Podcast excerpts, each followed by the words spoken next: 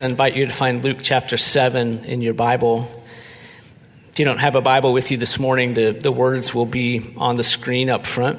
Luke chapter 7. If you're just popping in to join us, um, we're journeying through the Gospel of Luke. We've made our way to chapter 7 and um, gotten a handle on chapter 7 by recognizing that that in this chapter, Jesus encounters four people, and we're watching him encounter these people. Some of the people he actually encounters himself, others he encounters through intermediaries. That was the case with the, the centurion that we uh, met first, and that's the case today in this encounter with John the Baptist through intermediaries. What we're doing is we're watching Jesus respond to the people that he meets. Because the people that he encounters are, are real people, just like us, that have real needs and real concerns. And what we're hoping to do is learn from Jesus' encounter with them. And we've already seen him encounter an outsider. That was the centurion. Last Sunday, we watched as he encountered someone who was grieving.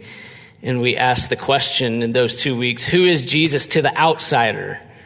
And who is Jesus to the one who is grieving? And today, in this third encounter, we're asking the question who is Jesus to the one who is questioning? Who will Jesus be to the one who is questioning who Jesus is?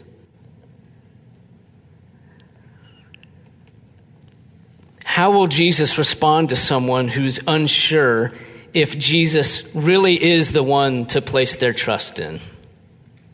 And you may be, may be able to identify with those kinds of questions.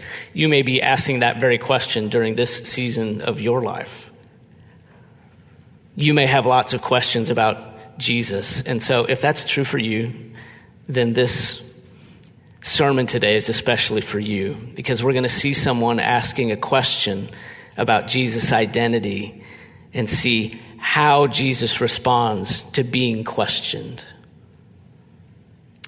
That is the wonderful and intriguing scene that we get to observe.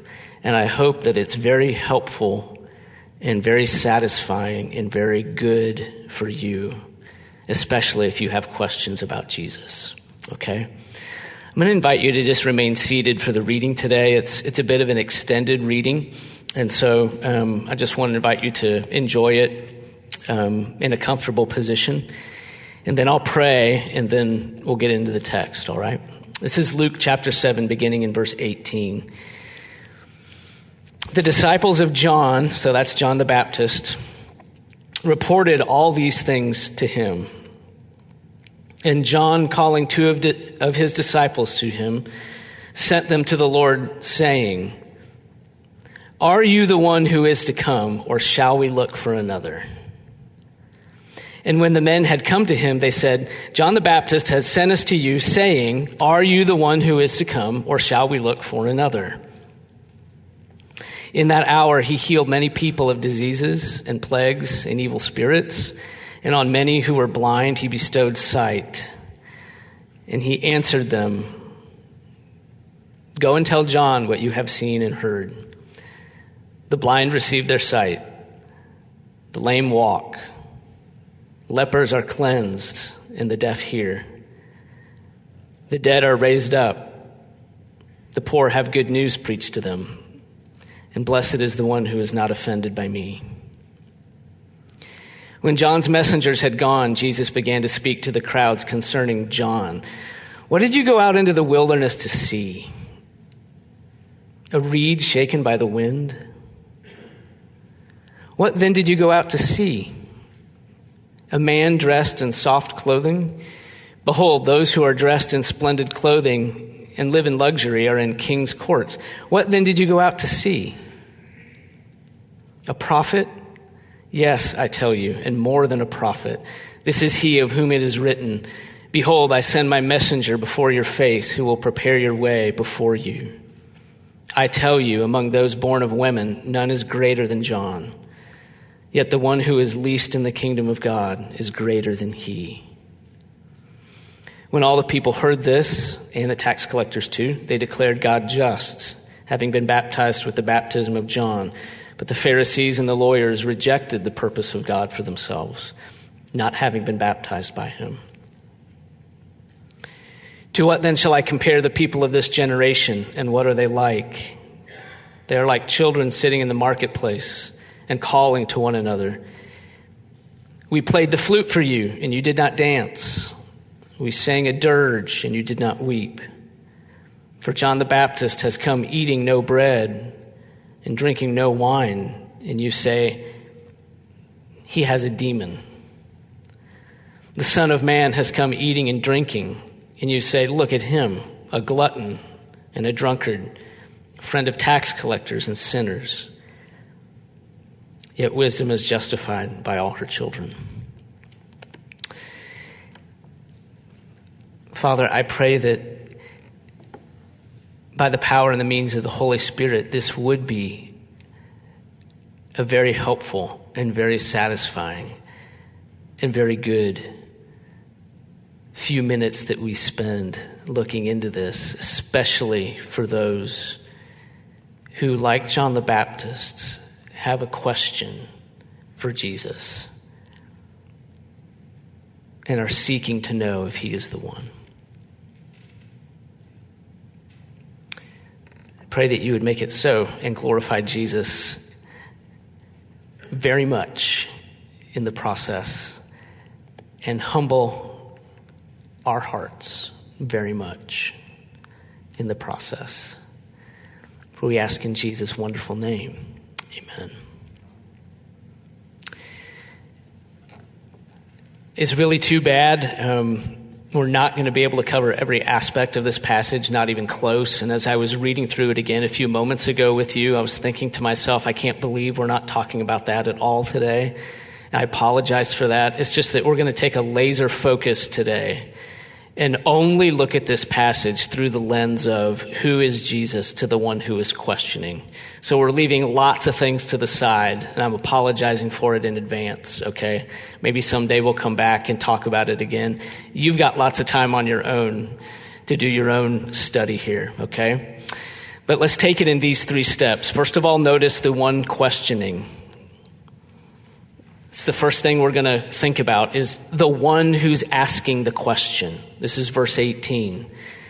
We find out, according to verse 18, it's John the Baptist who's asking the question. John, the one who is steeped in religion. John, the one who has very religious parents.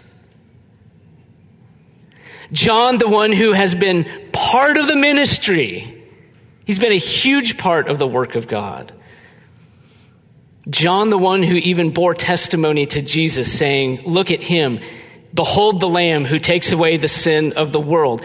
He's the one asking the question. In other words, the one who's asking the question, in many respects, is the very last one that we'd expect to be questioning Jesus' identity.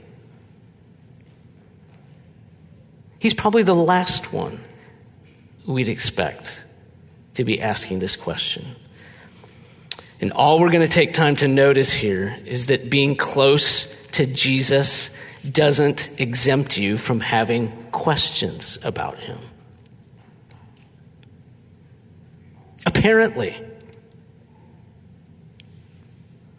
As a matter of fact, it could very well be that the closer you get to Jesus, the more questions you have for him.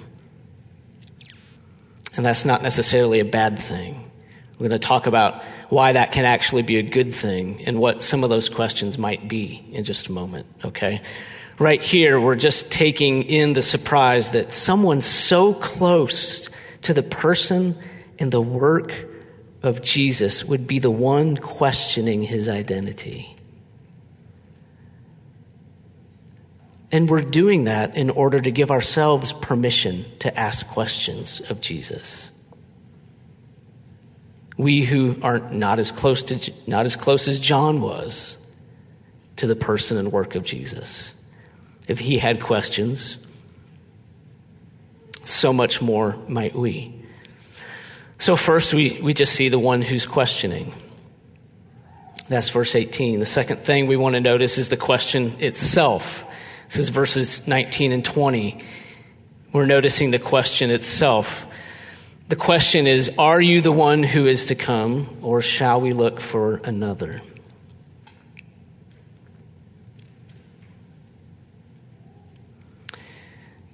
Now, the question that John asks is all the more surprising because of what we read in verse 18, the very first verse of the passage. We read there that the disciples of John reported all these things to him. What things? Well, the things that we've just been reading about in, in Luke's account. Apparently, they had gone to him and reported how Jesus had healed the centurion's servant from a distance, and also how he had raised up from the dead this young man, the son of the widow of Nain. So they're going to John the Baptist. John had his own disciples. They're going to him and reporting all these things that have been happening. Hey, Jesus healed this man from a distance. He, did, he wasn't even with him and, and he made him well. And, and then when we were in Nain, he raised up this man who was dead and gave him back to his mother. And when these things were reported to John, it was then that he asked the question. So that's, that's surprising, isn't it? We might have thought that hearing about all these things that Jesus was doing would have been a confirming thing for John.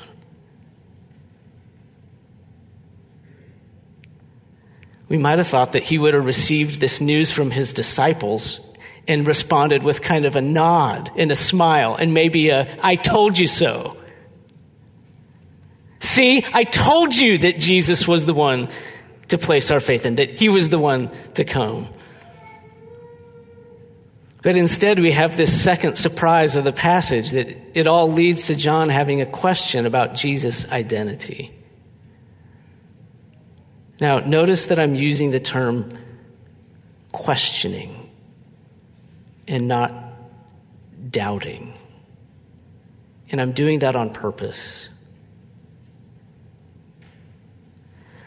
I have heard preachers take this text and preach a sermon, preach a sermon from this text and, and use it, and on the basis of this text, say that doubting is an acceptable part of the Christian experience.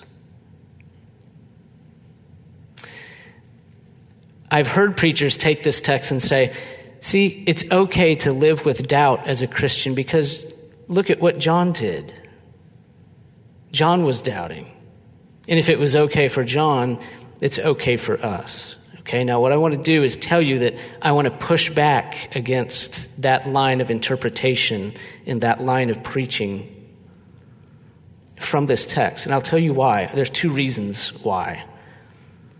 First of all, there's nothing in this text that says John is doubting. The word doubt is just not here.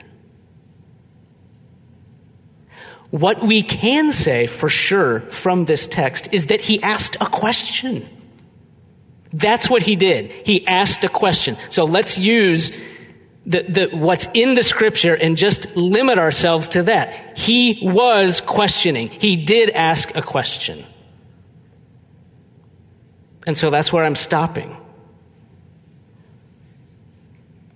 We can say that for sure. That John had a question for Jesus. And to use the word doubt here, in my view, to use the word doubt and say that John was doubting is to place an interpretation on John's actions that's not warranted by the passage. All right? Here's the second reason.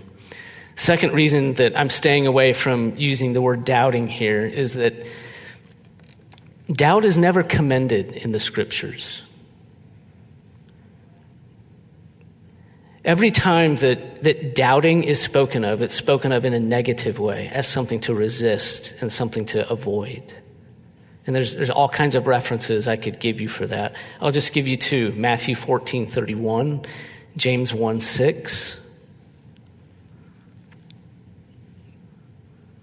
Doubt is everywhere presented as something to resist and not something to coddle. So, what we're saying is that having questions about Jesus is acceptable and even natural, whereas having doubts about him is not. Now, what's the difference? Because it seems like there might be a really fine line here, and that maybe I'm making a distinction where there's no real difference. What's the difference between questioning and doubting? Doubting is inclined toward disbelief. Doubting implies a negative stance on the presentation of truth. On the other hand, questioning is not necessarily inclined toward disbelief. Questioning may merely seek to understand what's already believed. Questioning may seek to know with greater certainty that which is already known and believed. Questioning, in other words, is not inherently negative like doubting is. Doubting hears truth and says, I'm inclined to disbelieve that. I doubt that.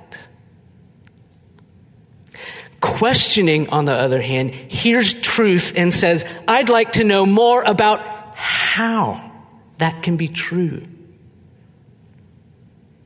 I'd like to make progress in understanding what's just been presented to me. Therefore, I've got a question.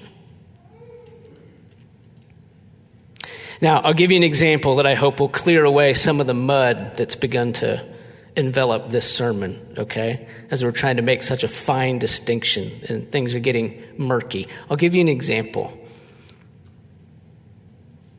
We know that God is good. We know that His plan and His will are good.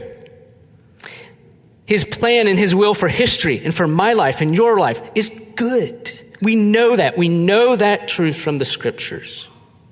God is good and His will is good. Sometimes, however, we hit a point where because of what happens to us, we might wonder, how can this be good?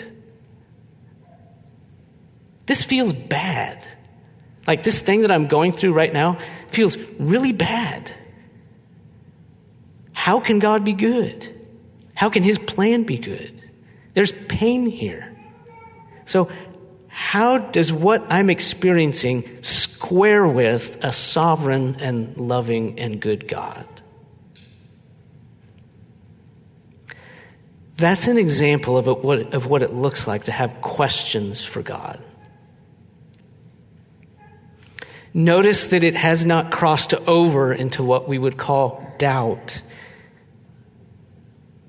That would happen if we were to say, this thing that happened to me felt really bad and there's pain here and there's still pain here. Therefore, God may very well not be good. In fact, I'm starting to doubt that he is. Or God may not be all powerful or sovereign. In fact, it really doesn't look like he is at all. Or God may not be there at all. In fact, I'm starting to doubt that he is. I'm inclined to believe that he's not good, not sovereign, not there because of what I'm experiencing.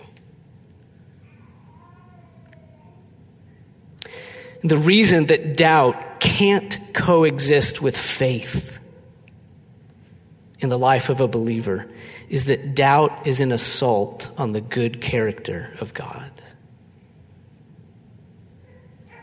Doubt takes what God has revealed about himself in the scriptures and in his son and says, I don't think so. I'm inclined to not believe that. And doubt sets up self as more truthful than God. And therefore, doubt is to be resisted and avoided and replaced with faith. It may be and should be replaced with a faith that seeks to understand. Faith begins from a point of belief in what God has revealed, and it presses in further through the asking of questions. But we have to begin, friends, from a foundation of believing the Word of God. So we're making an important distinction, and I'm saying that what John does is ask a question, which is different from saying John is doubting. Now, listen, I'm not saying that John wasn't doubting. I'm saying that we can't say that he was doubting on the basis of this passage. In fact, the contextual evidence probably points to the opposite. In light of the fact that he just received the news about the healings that Jesus had done, about raising the dead, it seems more likely that he would not have been at a place of doubt with what's happening in light of what the scriptures say will happen. Everything you've just seen, match that up with what Isaiah said was going to happen. Do some wrestling. And since John can't be there in person and see it with his own eyes, like he might want to, he's forced to rely on the testimony of others. Go and tell John what you have seen and heard. John's going to have to rely on them and their trustworthiness. Do those things sound familiar? Wrestle with the scriptures, rely on the testimony of others. That's our position exactly. Nothing's changed. I hope you find comfort in knowing that nothing's changed. If you have questions for Jesus, you've got some wrestling to do with the scriptures. And you're going to have to rely on the testimony of others the New Testament authors, what they saw and what they heard. So there is a gentleness and a patience in Jesus' response to John and to you. God does not rebuke you for your questions, Christian. He's not surprised and he's not astonished.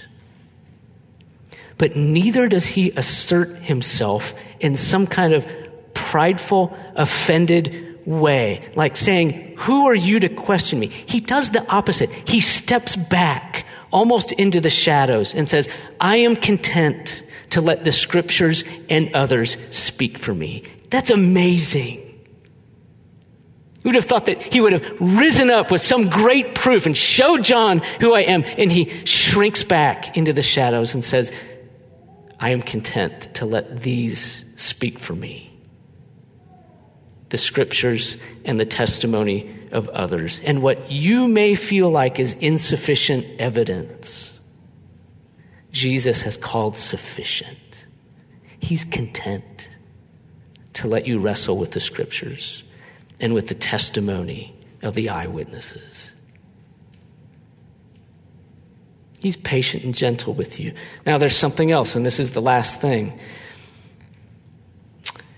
There's also something confrontational in his response.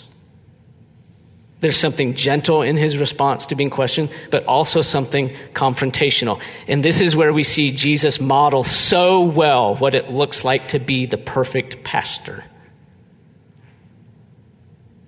A pastor is both shepherd and preacher. And in the first part of Jesus' response, the gentle part, we see the, the shepherd part come through really clearly. Now, here in the second part of his answer, the confrontational part, we see the preacher very clearly. A preacher's job is to confront people and tell them what they don't want to hear, but what they must hear. And that's what happens in verses 31 through 35. Jesus closes his little seminar with the crowd with a necessary safeguard for those who are questioning him. When we go to the scriptures to wrestle with who Jesus is, when we are evaluating eyewitness testimony in the New Testament and trying to sort out who Jesus is, there's something very important that we have to remember about ourselves as we engage that process. What's the very important thing that we have to remember about ourselves? We are very poor evaluators of people. We're bad at evaluating people and coming to the correct conclusions. We're likely to get it wrong.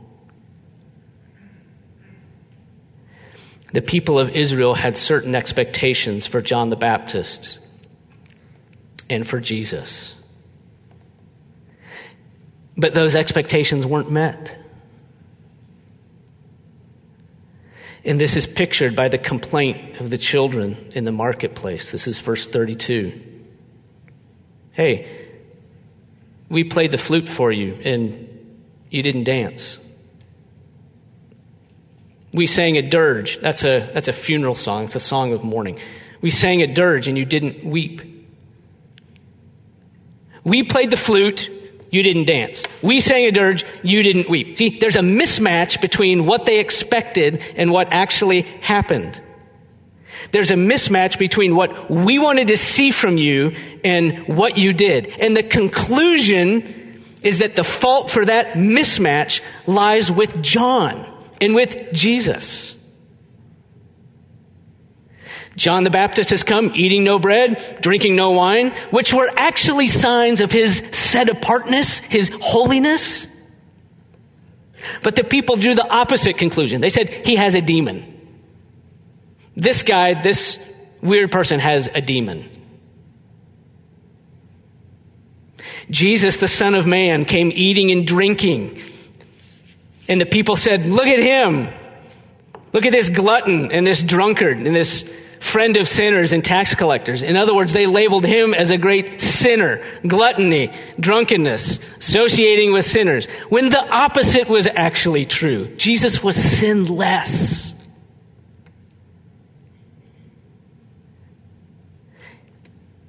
The Lord Jesus is pointing out to us here our propensity to evaluate others in such a way that we always maintain the moral high ground.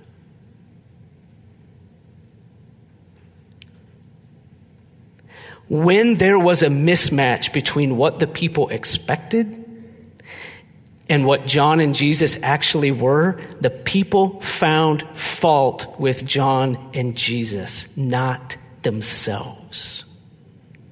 They maintained the moral high ground for themselves it was John that had a holiness problem.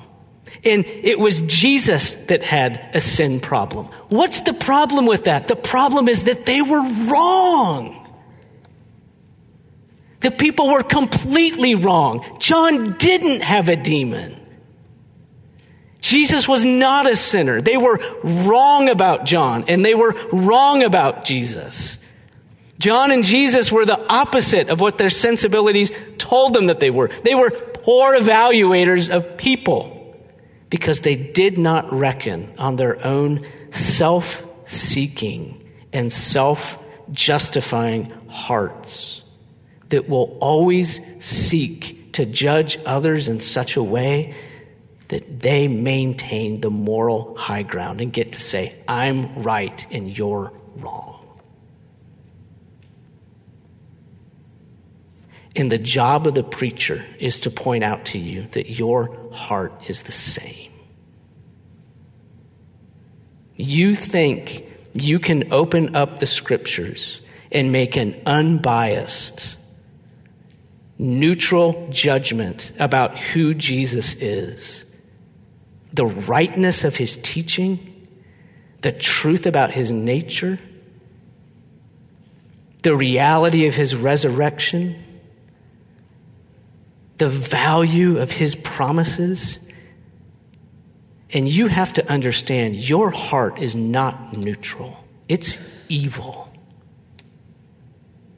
It is a self seeking and self justifying heart that will always seek to maintain the moral high ground.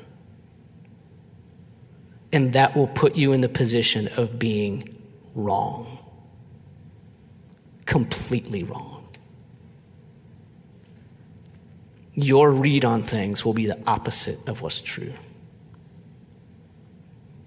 You are like a child in the marketplace, expecting God to dance to the tune that you call out, expecting Him to be who you think He ought to be, and conform to what you think is good. And if He doesn't, then there must be a problem with the God of the Bible because there can never be a problem with me.